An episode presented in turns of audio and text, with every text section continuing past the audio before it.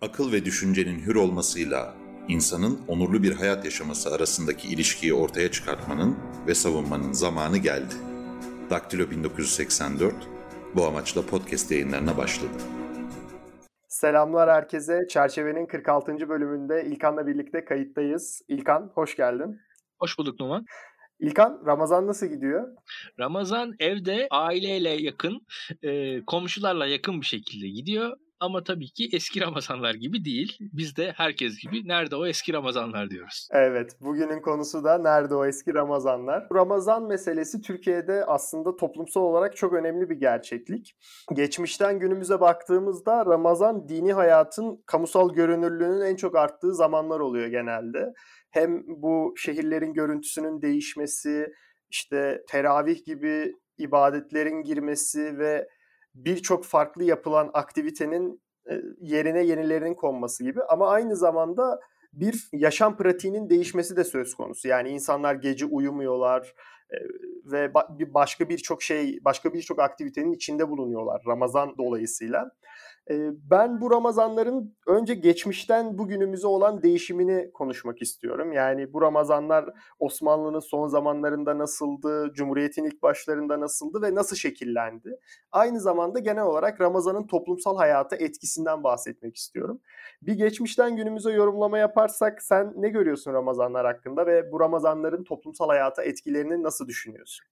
Şimdi e, Numan bir defa e, din dediğimiz şey e, toplumsal bir olgu. Yani din tek başına bir insana dair bir şey değil, aksine insanlara dair bir şey bence. Yani e, kişinin tabii ki imanı kendi kalbindedir. Biz bunu e, ölçme, sorgulama yeri değiliz. Olmuyor ama baktığınız zaman din gösterilen, görünen açık bir şey. Yani Ramazan da böyle. Ramazan e, yani Ramazan insanların kalbinde tabii ki birçok yani inananların kalbindedir, doğrudur ama Ramazan e, sosyal olarak objektif bir şekilde görünen bir şeydir. Yani e, bunu minarelerden görürsünüz. Ramazan'da toplar atılır görürsünüz. Ezanlar okunur görürsünüz. İşte oruç başlar, iftar, imsak vesaire bunlardan görürsünüz. Ramazan davulundan görürsünüz, iftar çadırından görürsünüz.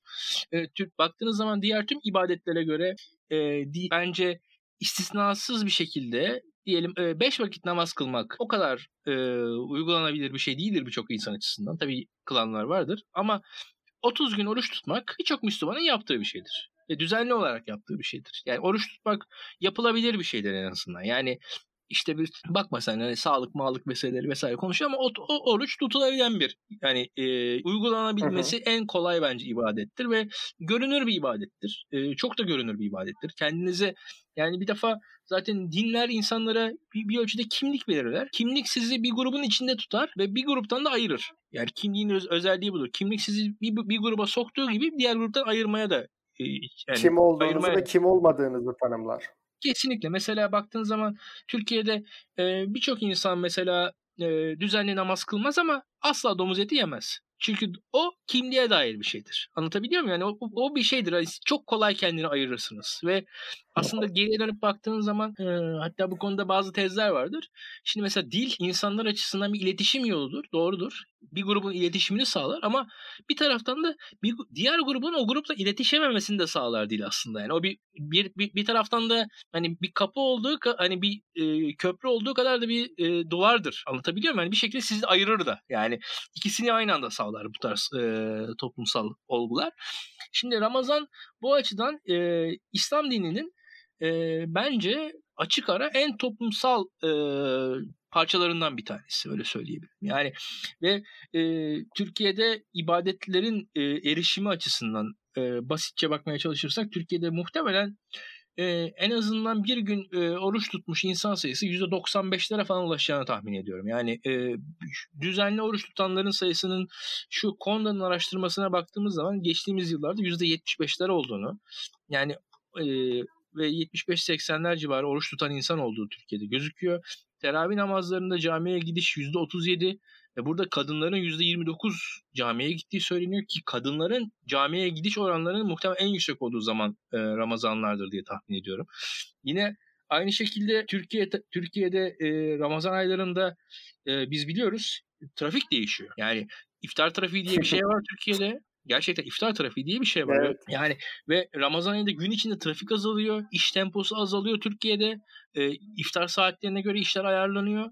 E, gece e, yani şu an işte İstanbul'da İmamoğlu var ve e, otobüs seferleri gece saatlerinde daha geç saatlerde seferler başladı. 24 saat ulaşım başladı ama İmamoğlu'ndan önce İstanbul'da ulaşım 12'de birçok yerde hatta 10'da falan bitiyordu. Yani son otobüsün ben İstanbul'da saat 9.20 geçe kalktığı mahalleler biliyorum. Yani ben o mahallelerden birinde yaşadım İstanbul'da. Gayet net hatırlıyorum yani.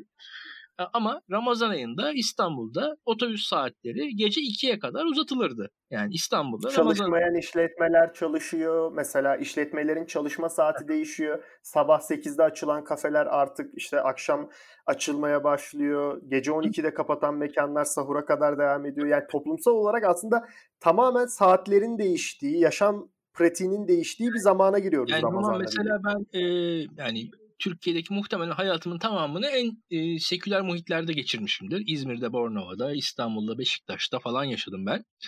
E, ve buraların hepsinde Ramazan ayına özel, e, Ramazan ayında mesela pideciler sabaha kadar açıklardı. Yani pidecilerde lokantalar birçok lokanta sabaha kadar açıktı. Yani iftar daha doğrusu işte sahura kadar açığız derlerdi. Yani ve gerçekten sahura kadar açık olurlardı ve sahura kadar da oraya gelen giden birileri olurdu. Sahur yani e, birçok e, teyzemizin diyelim e, gecenin geç saatlerinde sokağa çıktığı tek vakit Ramazan ayıdır Türkiye'de. Yani o saatlerde sokaklarda e, ton ton ninelerimizi falan görürdük biz. Görürüz yani. yani. Çok enteresandır. Türkiye'de başka saat başka zaman, başka saatte e, daha doğrusu başka bir tarihte o saatlerde sokaklarda teyzeleri görmeyiz. Yani o sokaklar e, karanlık, erkeklere ayrılmış yerlerdir hatta yani neredeyse Türkiye'de. Ama o, o Ramazan ayına özel bir şekilde sokakların bile rengi değişirdi e, hani alışverişin şekli değişirdi. Zaten belli ürünler ilk başta iftarlık işte hurma, zeytin vesaire. Hatta yavaş yavaş işte e, böyle sahur için daha ziyade pastırma, e, sucuk tarzı daha ağır ve e, tok tutacağına inanılan yoğun yemekler. E, bu tarz şeyler önerilir. Yani yenirdi, alınırdı. E, ve özellikle kimi şarküteri ürünlerinin işte e, yani nispeten daha kaşar peyniri falan filan bunların fiyatlarının arttığı, Ramazan ayına özel fiyatlarını söylüyor. Yani Türkiye'deki alışveriş standardı değiştirdi diyelim. E, Türkiye'nin e, ve hala değişiyor aslında yani baktığın zaman. E, bu, bu sene tabii enteresan ama tarihte tarihte de bu böyle olmuş. Yani tarihte de ilginç bir şekilde mesela biz tabii tüm Osmanlı coğrafyasından %100 hakim değiliz. Ama en azından İstanbul'un tarihi daha iyi biliniyor. İstanbul açısından bir defa Mesela Numan şöyle bir şey var. İstanbul e, ahşap bir şehirmiş. E, ve e, tabii deprem şehri olduğu için özellikle Osmanlı zamanında İstanbul'da çok taştan bina yok. Birkaç kamu, kamu binası haricinde, kamusal yapılar haricinde taş, taş binalar daha e, azınlıkta. Ahşap binalar binalarsa, ahşap kagir binalarsa e, doğaları gereği yangına e, açıklar. Yangın tehlikesi var İstanbul'da ve İstanbul tarihini bilenler bilirler ki İstanbul yoğun ve sık yangınlarla e, tek tek e, yangınlara maruz kalmış bir şehir ve yangın tehlikesi yaşıyor. Yangın İstanbul açısından ciddi bir sorun e, ve işte tulumbacılar vesaire yangına karşı alınan önlemler e, ciddidir İstanbul tarihinde. E, ve bu önlemlerden önemli bir tanesi şu İstanbul'da e, aydınlatmaya kısıtlamalar getirilmiştir. Mesela İstanbul'da sokakların aydınlatılması kısıtlanmıştır. İstanbul sokaklarını meşalelerle aydınlatmayan bir şehirdir. Çünkü yangın tehlikesi vardır. Gece ateş yapmak, gece bir şekilde bir şey pişirmek e, ve gecelerin e, geceleri e, hareket etmek. Geceleri zaten aydınlanma meselesi vardır. Gece ışık tehlikedir. Işık risktir. Ve bizim de bakarsanız yani benim tahminime göre özellikle hani e, birçok batı itikatımızın kökeninin bile İstanbul olduğunu düşünüyorum. Yani biraz ağır olacak, aşırı bir yorum olacak ama yani çünkü özellikle gece yapma. Yani aman gece işte tırnak kesme, şunu yapma, bunu yapma. Yani gece bir şey yapmaya dair sözlerimizin bile birçoğunun arkasında o yangın tehlikesi olduğunu düşünüyorum. Çünkü gece yapılan işler yangın tehlikesini arttırır. E, ama İstanbul'da işte bu yangın tehlikesinin bir kenara bırakılıp gecelerin ışıklara ışıklarla buluştuğu zaman Ramazan ayıdır. Ramazan ayının zaten Ramazan'ın kendi adı da e, bildiğim kadar ateş olması lazım değil mi? Ramazan'ın adı işte Ramaz kelimesi güneş ışık güneşin sıcaklığının şiddetinden gayet kızması anlamına geliyor. Kızgın yer anlamına geliyor. Ramazan da yanma manasına geliyor şimdi.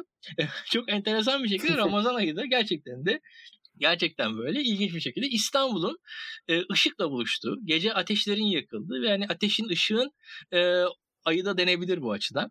Ve Ramazan ayı e, bu bu çerçevede sokakların aydınlatıldığı, gece e, birçok esnaf zaten e, insanlar e, o Türkiye'de oruçlarını uykuya tutturuyorlar.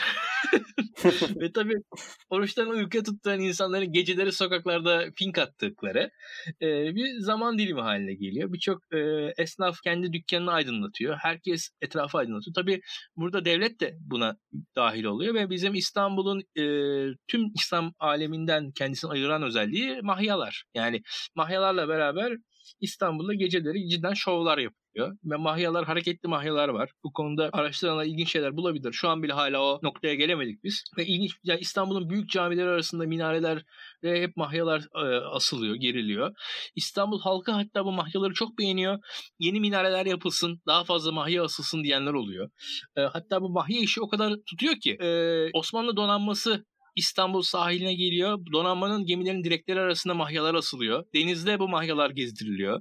Ee, ve denizin bak yani denizin üzerinde ateşlerle ışık şovları yapılıyor. Gerçekten çok ilginç bir şey yani. Hakikaten e, cidden Türkiye'de enteresan bir e, Türkiye'nin öncü olduğu bir yer bu. E, yine Ramazan eğlencesi olarak tabii kesinlikle söylenmesi gereken bir diğer e, olgu yine ateşle alakalı Karagöz. Yani bir ışık perdesi üzerine geriliyor ve e, arkasında bir ateşin olduğu bir e, ekran.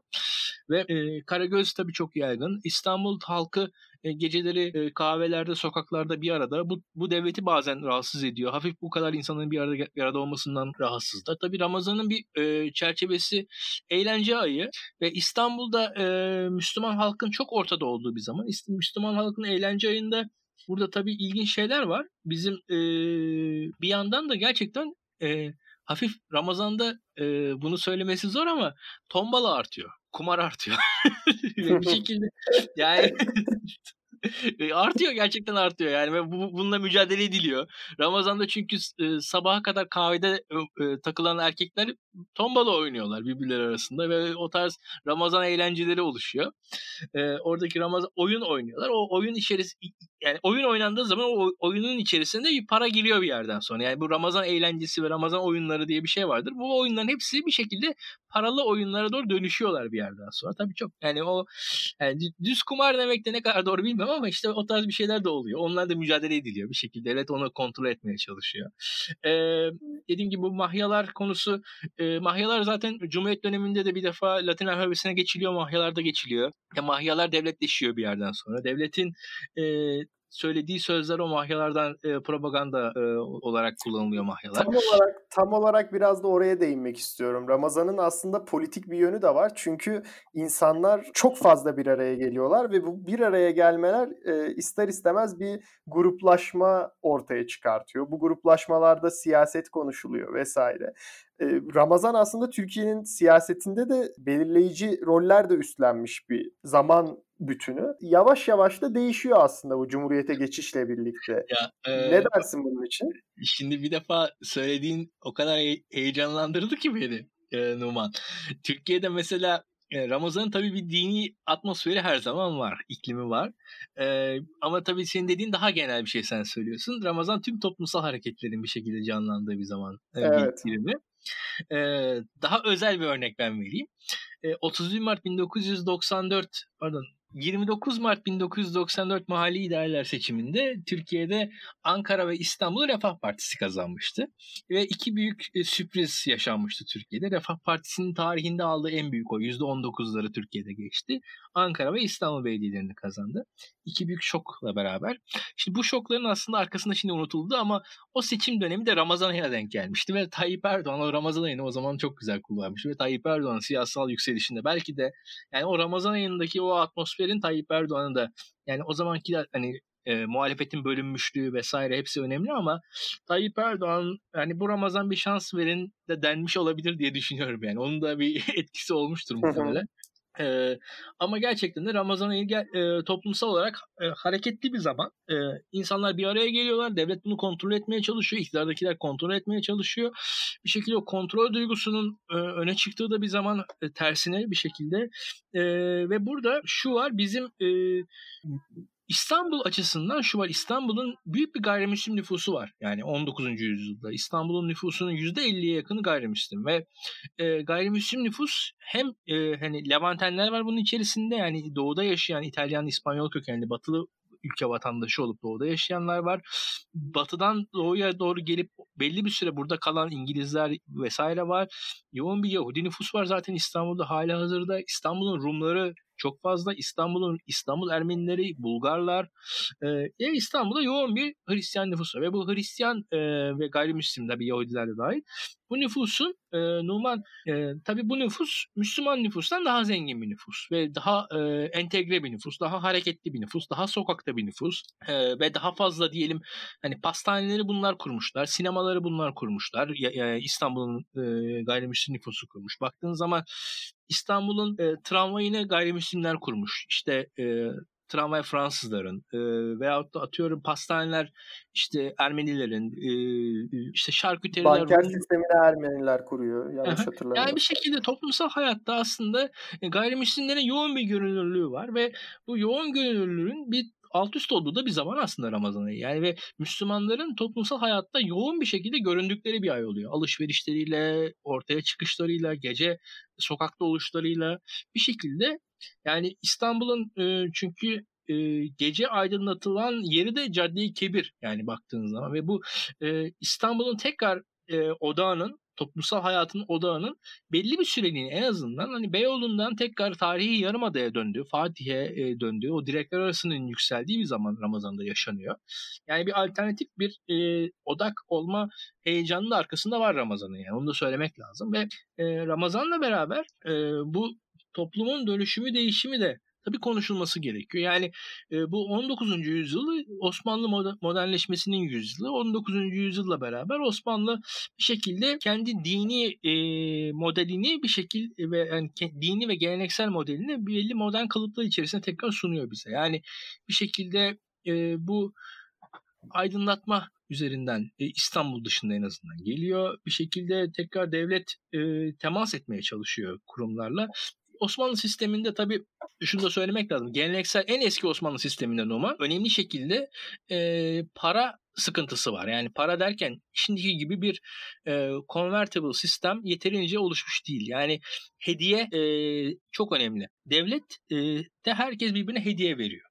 Ve bu hediyeler de Ramazan ayında veriliyorlar. Önemli şeyde. Ve hani bu hediyeleri yani devletin ya diyelim e, özellikle bu hediyeler satılıyor tekrar paraya çevriliyor ve o hediyelerle e, belli bir şekilde hayat dönüyor. Yani e, en üst düzey devlet memurları padişahtan hediyeler alıyorlar. O, o aldıkları hediyeleri kendi altındaki memurlara veriyorlar. Herkes kendi sosyal statüsüne göre hediye veriyor ve aynı şekilde e, iftarlar vesairelerle insanları yediriyor, içiriyor. Ramazan ayında bir şekilde hani hem hediyeler hediyeleşmeyle hem de bu yeme içmeyle bir şekilde toplumsal sosyal e, sistem sürdürülüyor. Çünkü yani şimdiki gibi e, bir, bir ekonomi monetize olmuştur. Yani e, insanların kağıt parayla olan teması düşük o zamanlarda. Yani ve aslında parayla olan teması düşük. Şimdi parayla olan temas düşük olduğu zaman da sistem ekonomi çok kısıtlanmış, kısıt, yani sıkıntılı bir durumda yani dar bir durumda o ekonominin dar ekonomik e, çerçevede ekonominin bir işleyebilmesi için yani alt düzeydeki fakir adamların da hareket edebilmesi için aslında o hediyeleşme önemli. Ve o hediyeleşme üzerinden hani üst, üstteki birisi sana bir işte bir şey hediye ediyor. Sen o hediyeyi alıyorsun, birine satıyorsun.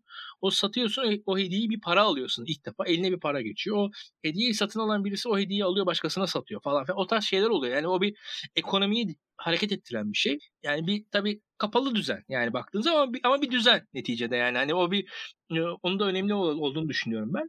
O bir Ramazan ayında zaten e, Ramazan ayı bunun fişekleyicisi oluyor. Klasik geleneksel Osmanlı düzeninde. Modern Osmanlı düzeninde tabii bu e, bizde şeyle beraber e, dönüşüyor diyelim.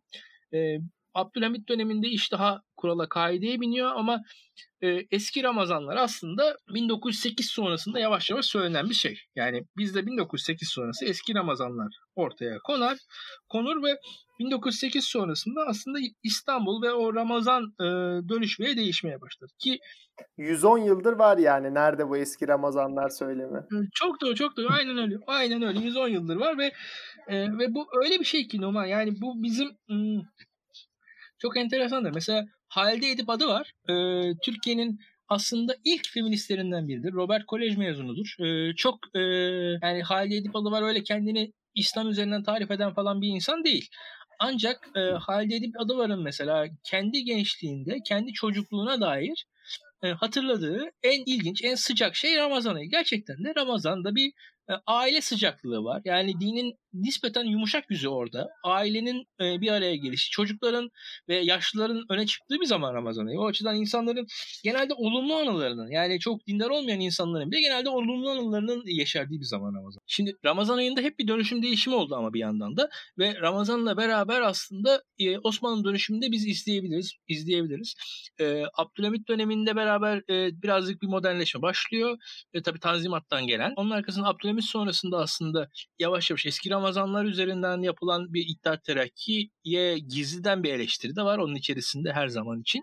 Ee, İstanbul işgal altındayken Ramazan ayı İstanbul'un e, Müslüman kimliğinin görünür olduğu bir dönem. E, İstanbul'daki Müslümanların kendilerinin e, dolaylı dolaysız bir şekilde işgale karşı bir direniş duygusuyla sarıldıkları bir zaman oluyor. Bir vatanseverlik duygusu, biraz bir milliyetçi bir duyguyla bir Ramazanlar kutlanıyor İstanbul'da. Yani İstanbul'da o zaman e, gerçekten de en milliyetçi hatta en e, dinden uzak Türkler de yoğun bir şekilde Ramazan kutluyorlar. E, İstanbul'da tabii oruç tutmama meselesi de bir yandan e, Müslümanlar arasında, Müslüman modernleşen Müslümanlar arasında arada görülmeye başlanıyor. E, bu ilginç bir şey ve İstanbul modernleşirken aslında 1910 civarında ilk defa e, şey oluyor. Bu bildiğiniz e, yasayla sokakta yemek yemek yasaklanıyor Müslümanlara. Daha öncesinde de aslında yasak fiilen ama o sokakta dolaylı şeriat yasağı yani fiilen kodifiye olmuş bir yasak değil. yani orada ama ilk defa çünkü yoğun bir şekilde Müslüman olup da sokakta yemek yiyen olmaya başlıyor. O zaman öyle bir yasak getiriyorlar. Aslında modernleşirken bir yandan din daha kodifiye edip daha da bir e, baskıcı dini kanun ortaya konmuş oluyor. Yani bir de onun ilginç bir tarafıdır. Yani Türkiye aslında ilginçtir bu konular. Yani bir yandan e, bir dinden kopuş süreci yaşanır gibi gelir yani Osmanlı tarihinde. Doğrudur bir taraftan yani bir sekülerleşme durumu var ama bir taraftan da aslında olaylar kodifiye hale geldiği için de daha sıkılaşma e, yaşanıyor. Yani ikisi bir aradadır onların. Yani o yakından bakıldığı zaman ilginçtir bu tarz şeyler. Hani hangi kanun ne zaman çıkmış. Bugün de belirli şehirlerimize giderseniz bu yasakla doğrudan karşılaşabiliyorsunuz aslında. doğru doğru doğru.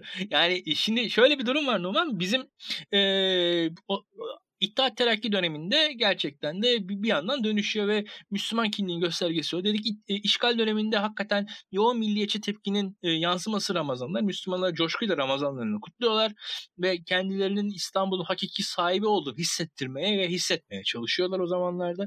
Cumhuriyet döneminin e, ilk Ramazanları da 1930'a kadar neredeyse yoğun bir şekilde devlet tarafından desteklenerek kutlanıyor. E, belli bir milli duyguyla kutlandığını söyleyebilirim. E, ama tabii Cumhuriyet rejiminin yoğun bir şekilde bir seküler olma iddiası var. Ve seküler olma iddiası da giderek 30'dan sonra kendisini gösteriyor. Ramazanlarda giderek devletin görünürlüğü azalıyor. Devletin görünürlüğü azaldığı gibi Ramazan'ın da görünürlüğü azalıyor. Ee, Ramazan ayı nispeten e, Cumhuriyet tarafından e, diyebilirim ki Cumhuriyetçi elitler tarafından yavaş yavaş daha az görünmeye ve görülmeye başlanıyor. Burada hatta Kemalist elitlerin kendi arasında işte Ramazan bayramı bayram olarak kutlansın mı, tatil olsun mu, olmasın mı tartışması bile yaşanıyor. Çok dindarlar bu konuda payda da yani bir tartışmanın tarafı değiller. E, bu konuda e, Sevgi Ada'nın çalışmalarını, François Jojo'nun çalışmalarını öneririm e, dinleyicilerimize okusunlar. Çok ilginç şeyler var oralarda ve ben genelde onlardan referans aldım. E, burada özellikle Ramazan ayında tabii Taşra'da daha farklı şeyler var. Mesela e, işte Trabzon'da yaşananlar vesaire bunlara dair de birkaç kaynağı muhtemelen yayından sonra yayının altına ekleriz. E, burada Ramazan ayı içerisinde gerçekten de belli bir e, dini görünme zaman içerisinde yavaş yavaş azalıyor Cumhuriyet döneminde 30'lardan sonra. Bu e, bu azalışa rağmen ama yoğun toplumsal e, katılım devam ediyor Ramazan'a e, ve Cumhuriyet aslında Ramazan'ı dönüştürmeye, değiştirmeye çalışıyor. E, bu burada Ramazan'ın meselesi tabii hayır işleri. Hayır işlerinde bir şekilde e, o zamanki e, tayyare cemiyeti, o zaman Türk Hava Kurumu'na yönlendirmeye çalışıyorlar. O zamanki gibi e, işte hayır işlerinin aslında bireysel değil devlet üzerinden yapılmasının ne kadar doğru olduğu anlatılmaya çalışılıyor. Şimdi de olduğu gibi aslında şu anda da hani bakarsanız işte bağışlar meselesi vardı. hani o zaman da devlet bağışlara sahip çıkmaya çalışıyor. O zaman da kendisinin dışında bir e, finansal bir hareket olmasını devlet çok istemiyor. Şimdi şimdi olduğu gibi.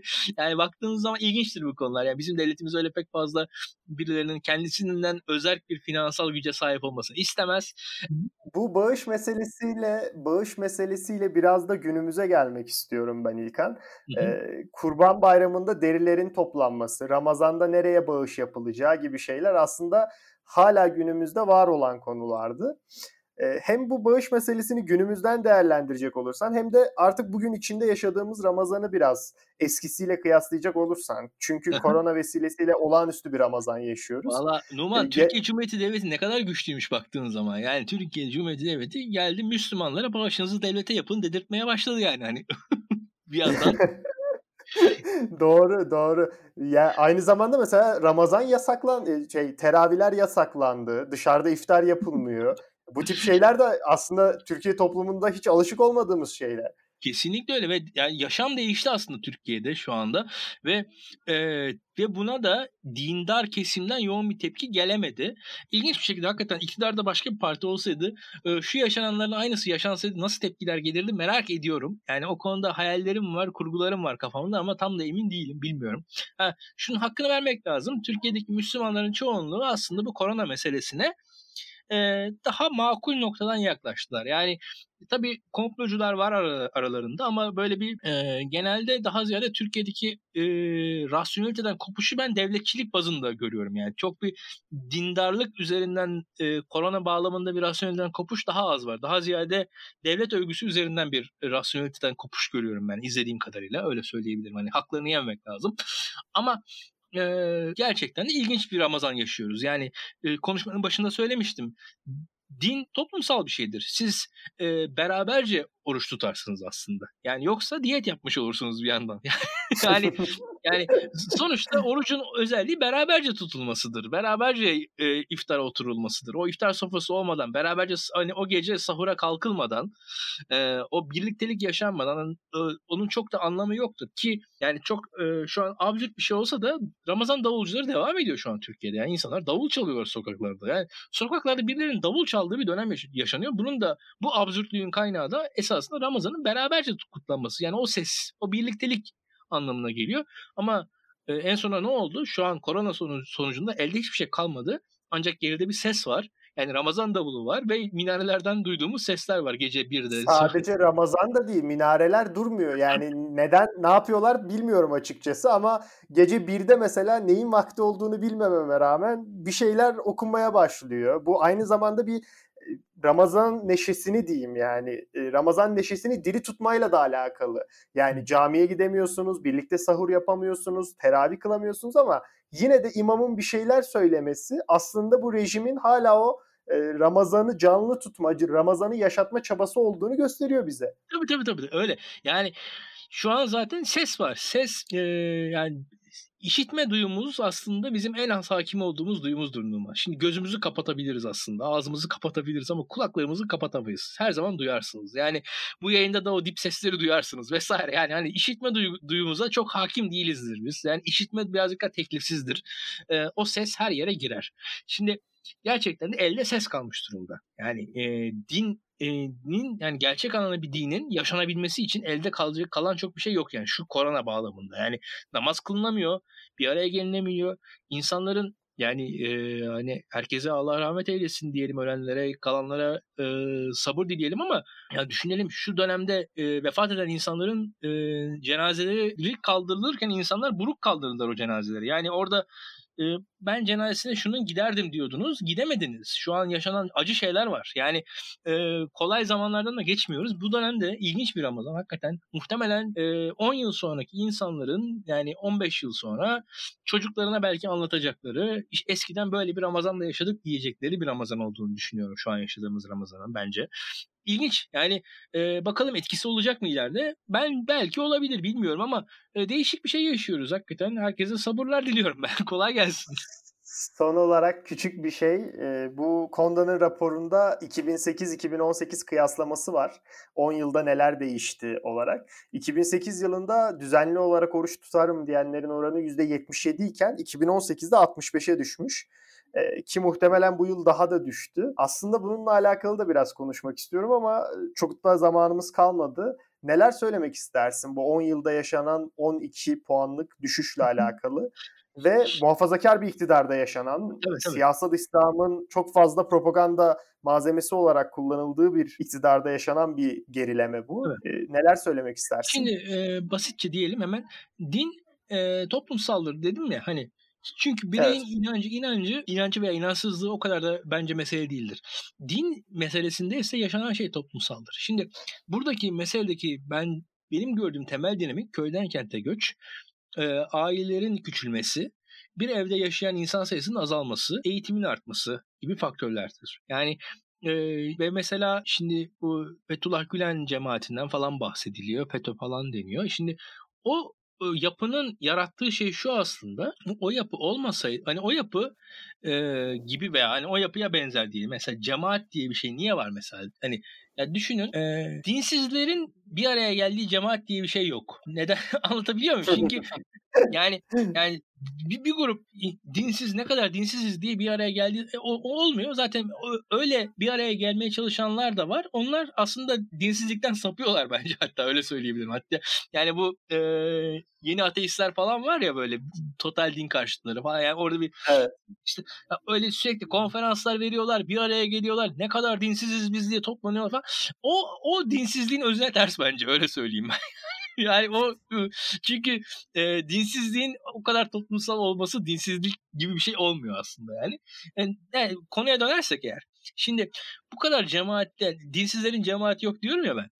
E, bu din zaten belli bir grupla beraber yaşanan bir şey. Yani bir arada yaşanan bir şey. Şimdi o bir aradalık azaldıkça, toplum atomize oldukça e, bu buna benzer süreçleri biz yaşayacağız. Yani şöyle bir durum var e, oruç tutmak için hani evden bir çocuğu da sizin e, fırına pide almaya yolla, yollayabiliyor olmanız lazım. Şimdi anlatabiliyor muyum? Yani evde yani fırından pide almaya yollanacak birisi olmadığı zaman veyahut da e, işte aileyi uyaran bir e, bir dede bir nine olmadığı zaman daha az daha zor oruç tutuluyor. Yani birlikte olunmadığı zaman daha zor tutuluyor diye düşünüyorum. Ee, ailenin ve gençlerde yaşanan bir değişim de var aynı zamanda. Yani gençlerin tamamen aile yanından ayrılıp işte büyük şehire çalışma olabilir, okuma olabilir, belirli sayıklarla göç etmesinden sonra orada o ailevi baskının kırılması ve aileye benzer hareketlerin yavaş yavaş taklit edilmekten çıkıp kendi istediği gibi bir hayat kurması da bunun üstündeki yani bu rakamlar üstündeki çok büyük etken aslında.